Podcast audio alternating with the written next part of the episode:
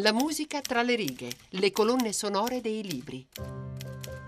Bentrovati da Valerio Corzani, un saluto a Monica Nonno che cura il programma con Erika Manni, regia Francesco Mandica, in console Nicola Cellurale. Un romanzo a puntata in cui l'autore o l'autrice hanno seminato indicazioni musicali, considerazioni su dischi, canzoni, musicisti. Questo è la musica tra le righe e naturalmente la storia del romanzo è quella di un album o di un brano o di un passaggio strumentale si legano in questo modo. E per questa puntata abbiamo scelto musica rock da Vittula dello svedese Mikael Niemi un romanzo da quasi un milione di copie in cui la musica ha un ruolo essenziale. Come sempre, prima di immergerci nella lettura e negli ascolti, diamo un'occhiata alla quarta di copertina. Un quartiere più povero non potrebbe esistere. Una regione più a nord in Svezia non c'è.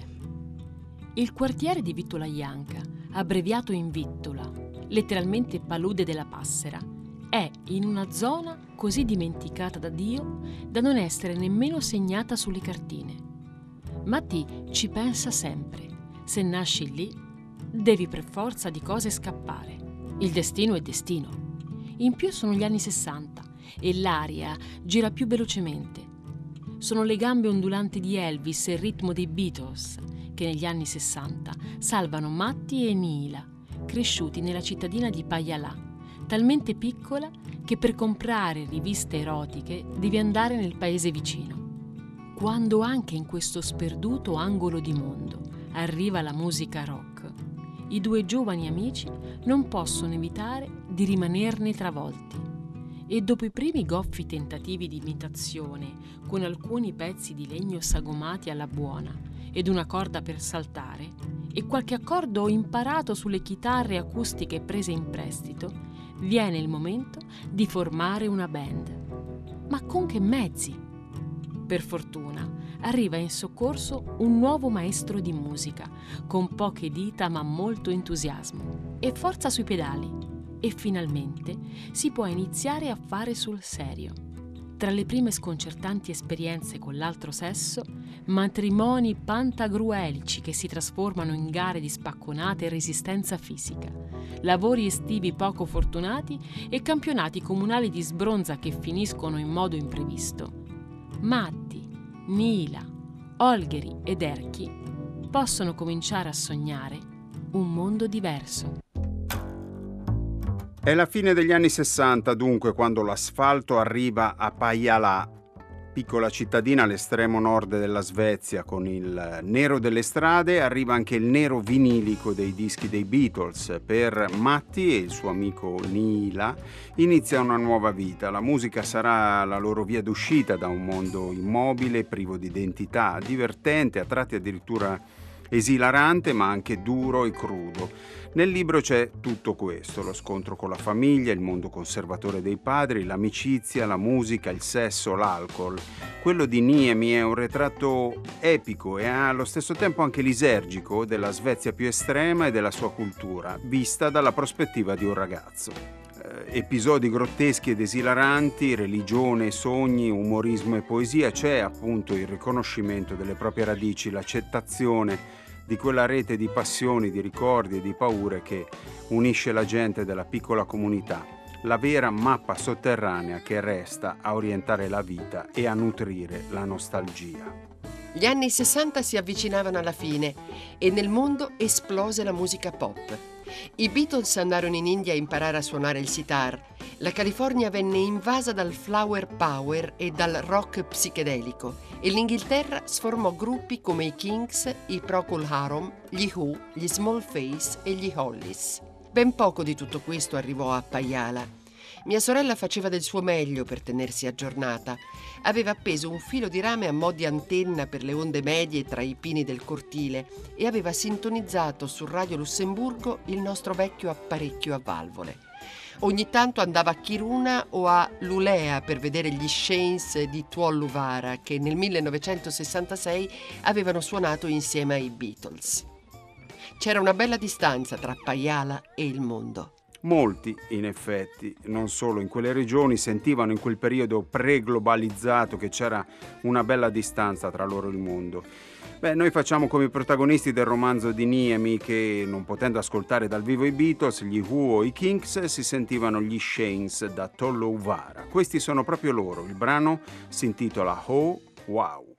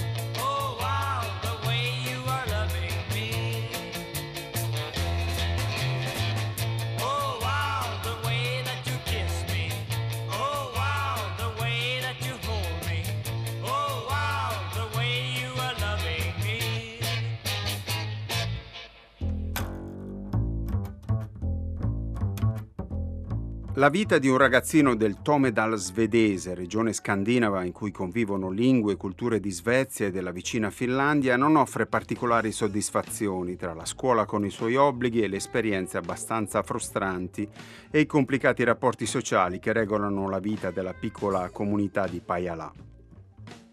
Ma se si ha la fantasia e l'intraprendenza di Matti e del suo amico Niela, allora tutto diventa possibile anche in un luogo che sembra offrire, come scrive lo stesso Niemi, un'infinita quantità di zanzare, di imprecazioni finlandesi e di comunisti. Ma vediamo quali sono i personaggi principali di questa epopea rock nel cuore della Scandinavia. Alcuni li abbiamo citati, altri li introduciamo ora per darvi qualche ulteriore riferimento all'interno di una panoplia di personaggi piuttosto variegata. Matti è un ragazzino molto intraprendente mm, crescendo in un ambiente ricco di stimoli non sempre costruttivi imparerà a sviluppare questo suo talento. Nila è un ragazzino silenzioso invece, cresciuto in una famiglia complicata, l'insicurezza sarà la sua compagna perenne. Isaac è il padre di Nila, uomo di religione senza più fede, severo e violento, raccoglierà quanto seminato. Greger è insegnante di musica, venuto dal sud e asso della bicicletta, darà alla band forma e sostanza. Holgeri è la chitarra elettrica, il suo legame col padre scomparso sa tirarne fuori accordi fantastici e il problema è come farlo stare nella band. Erky infine eh, l'entusiasmo non gli manca, la tecnica arriverà dal punto di vista musicale, diventerà batterista grazie alla formidabile resistenza all'alcol e all'attitudine allo scontro fisico. Riuscii a farmi prestare da uno zio una chitarra acustica che aveva comprato in un viaggio turistico in Bulgaria. Seguì un periodo frenetico tra l'acquisto di un metodo per principianti in un negozio di strumenti musicali all'Ulea, l'iniziazione alla misteriosa arte dell'accordatura, le nostre corte e rigide dita di ragazzi, numeri e puntini che avrebbero dovuto trasformarsi in note e si rifiutavano di farlo, il cotone che infilavamo sotto alle corde perché i miei non sentissero e non iniziassero a raccontare in giro quel che facevamo, il nostro primo accordo, che fu un Mi minore e sembrava qualcuno che salta su un tetto di lamiera. Prima che Nila riuscisse a suonare un accordo pulito, io avevo imparato House of the Rising Sun e ben presto mi procurai per vie traverse una guida sulla giungla sonora degli accordi in barré. Nila lasciava sempre la chitarra in cantina e non appena lo vedevo sparire a casa sua, potevo scatenarmi. Dunque il brano The House of the Rising Sun, che risale in realtà alla prima metà dell'Ottocento e al pari di molte altre classiche ballate folk, ha una paternità piuttosto dubbia. Lo studioso del folklore Alan Lomax eh, scriveva che la melodia era presa da una ballata tradizionale inglese e il testo era stato scritto da Georgia Turner e Bert Martin. La più antica incisione arriva da Clarence Tom Ashley del 1933, ma probabilmente è la versione coeva alle avventure dei nostri giovani eroi svedesi, ovvero quella degli Animals, incisa nel 1964, a registrare il picco di vendite più alto e a entrare quasi come canone eh, nella grande giostra delle cover di questo pezzo.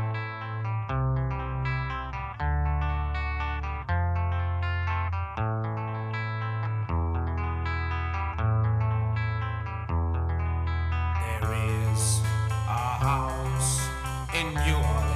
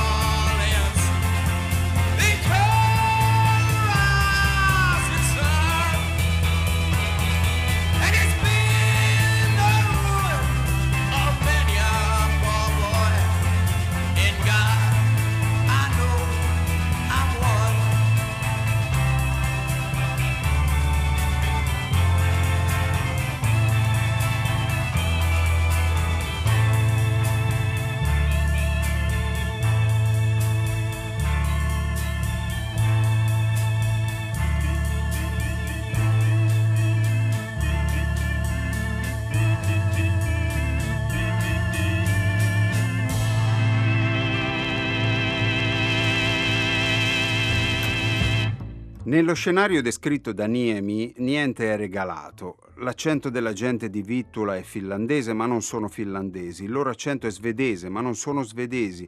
Insomma, la gente di questa regione vive come vivono gli stranieri in una patria matrigna, quasi una minoranza finlandese in Svezia. Così anche eseguire l'inno nazionale in un certo modo può diventare oggetto di contesa, un rito dissacrante o una provocazione. Allora si sentì un ruggito. Olgeri! Si era messo davanti agli altoparlanti con il volume a tutta manetta. Un ululato elettrico riempì il locale facendo tremare i vetri alle finestre. Poi iniziò a suonare, da solo, con una distorsione rimbombante. Non guardava il pubblico, si gettò in ginocchio, batté la chitarra per terra, la agitò come una vittima sacrificale davanti alle fauci spalancate dell'altoparlante. Poi piegò il collo all'indietro e si mise a suonare con i denti. La stessa musica stranamente familiare. Hendrix! mi urlò all'orecchio Nilla. Meglio! gli gridai in risposta. E solo in quel momento capì cosa stava suonando. L'inno nazionale sovietico, da far tremare i vecchi muri di legno della Casa del Popolo. È naturalmente una trasposizione una citazione di quel che successe al Festival di Woodstock con Jimi Hendrix. Una delle immagini più forti del festival è proprio quella di un chitarrista mancino che suona l'inno americano con la sua Fender Stratocaster e eh, giacca bianca ornata di perline, blue jeans, catenine d'oro al collo, una fascia rossa in testa. È così che Hendrix si presenta al pubblico di Woodstock. Sono le 9 del mattino del 18 agosto 69. È un brano con cui Hendrix sovvertì lo scopo di quel canto patriottico, un po' come il nostro protagonista in musica rock da Vittula, anche se si trattava di un altro inno. È un intervento violento, perentorio, destabilizzante che adesso, per quanto riguarda Hendrix, ascoltiamo.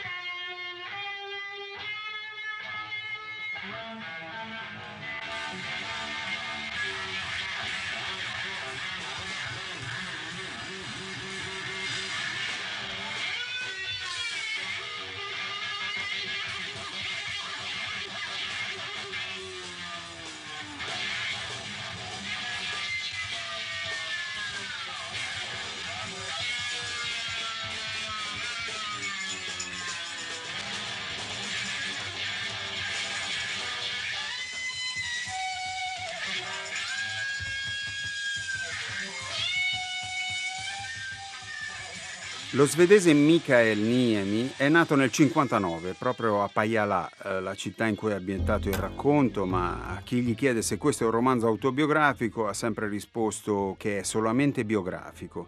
Vero caso editoriale Madrepatria venduto in totale quasi un milione di copie ed è stato tradotto in 26 lingue. Un libro che, eh, come dicevamo, è lo specchio di un paese antico che in effetti non esiste più. La musica, l'abbiamo detto, anche questo, assume per il protagonista il ruolo di chiave di volta, pretesto e forma d'amore per riuscire a evadere o semplicemente sopportare il tempo che resta da passare in un quartiere difficile e eh, sopravvivere alle credenze, alle usanze, ai riti di passaggio. Eh, ci sono anche avventure erotiche e sentimentali nel romanzo di Niemi, ce ne sono parecchie gestite dai protagonisti sempre in maniera un po' goffa, da adolescenti storditi e incerti. Una di queste però prende una piega sorprendente, ha a che fare con una folle corsa in auto e con un pezzo di tango finlandese catturato sull'autoradio. Prese la vecchia strada che da Autio portava a Paiala. Sul lungo rettilineo iniziale premette l'acceleratore a tavoletta. Il motore saliva di giri rombando, la velocità aumentava come una febbre.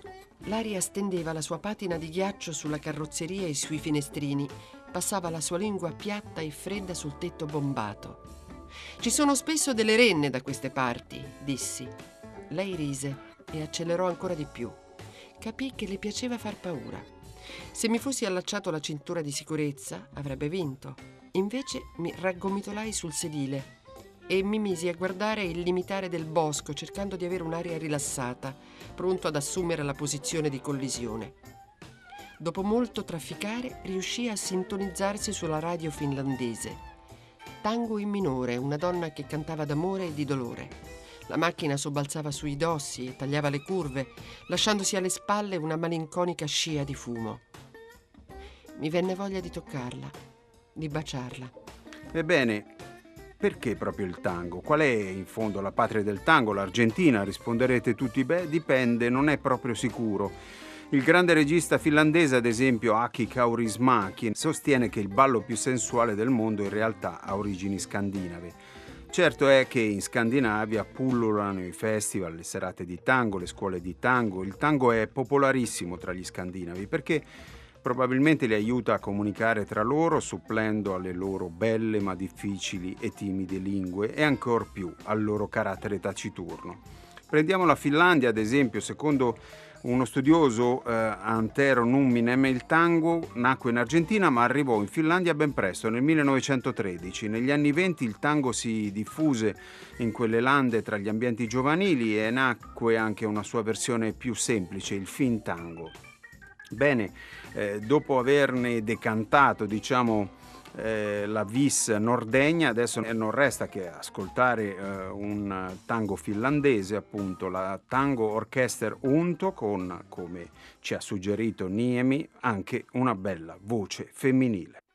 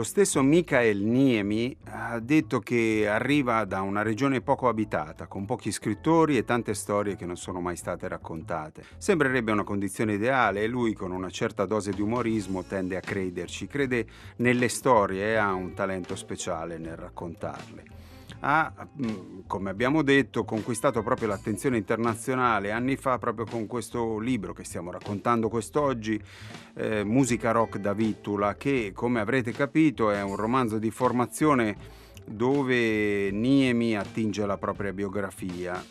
Anche la natura, in tutte le sue forme, riveste l'importanza di un coprotagonista. I luoghi così rigidi inospitali, quasi primitivi, racchiudono la violenza degli elementi che sembra poi ritrovarsi e riversarsi nella violenza intrinseca degli abitanti di questo luogo. Erchi e Olgeri arrivarono in una vecchia Volvo familiare guidata da un cugino. Gli aiutai a scaricare gli amplificatori, le chitarre e la batteria, per l'occasione ridotta ai minimi termini. Appoggiamo tutto vicino al forno per riscaldare gli strumenti prima di attaccare la corrente. Purtroppo Greger non era potuto venire, doveva fare delle telefonate importanti, ma forse ci avrebbe raggiunti più tardi. I cacciatori avevano ormai raggiunto lo stadio cordiale. Iniziarono a raccontare, a vantarsi e a riferire storie piccanti sia in svedese che in finlandese. Uno iniziò a cantare Rosvorupe con gli occhi socchiusi, seguito ben presto da Villiruusu, anche se molte voci gli dissero di lasciar perdere il canto di Corpella perché risvegliava troppi ricordi.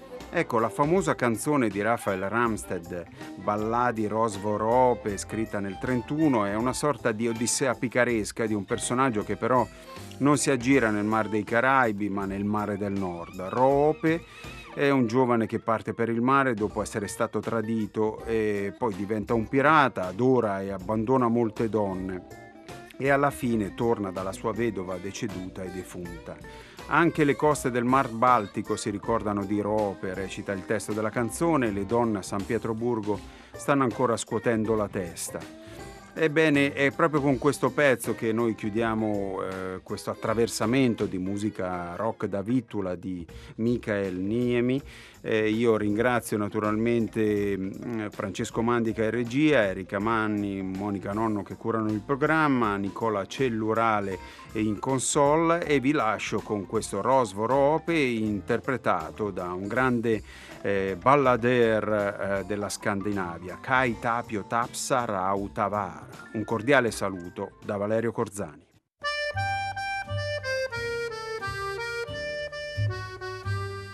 Jos täytätte mun lasini, niin tahdon kertoa surullisen tarinan, jol ei oo vertoa. Se on laulumeri rosvosta Roope nimeltään. Hän sydämiä särki, missä joutui kiertämään.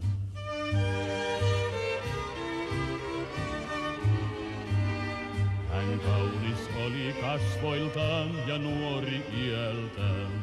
Ja opetuksen saanut oli omalta isältään. Vaan tyttö, jota lempi, hän oli petturi, Ja siksi tuli Roopesta nyt julma ryöväri. Io ho sempre delle storie con me. Vengo da una tradizione orale, fatta di gente che si trova intorno a un tavolo, in cucina, e comincia a narrare.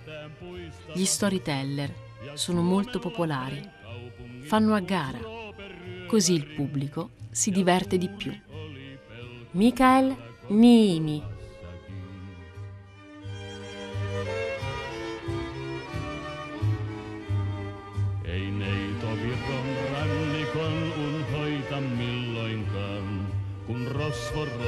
kanssa hän joutui kapakkaan.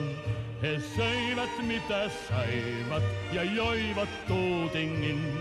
Ja tyttö poltti sydämens, mut Roope sykari.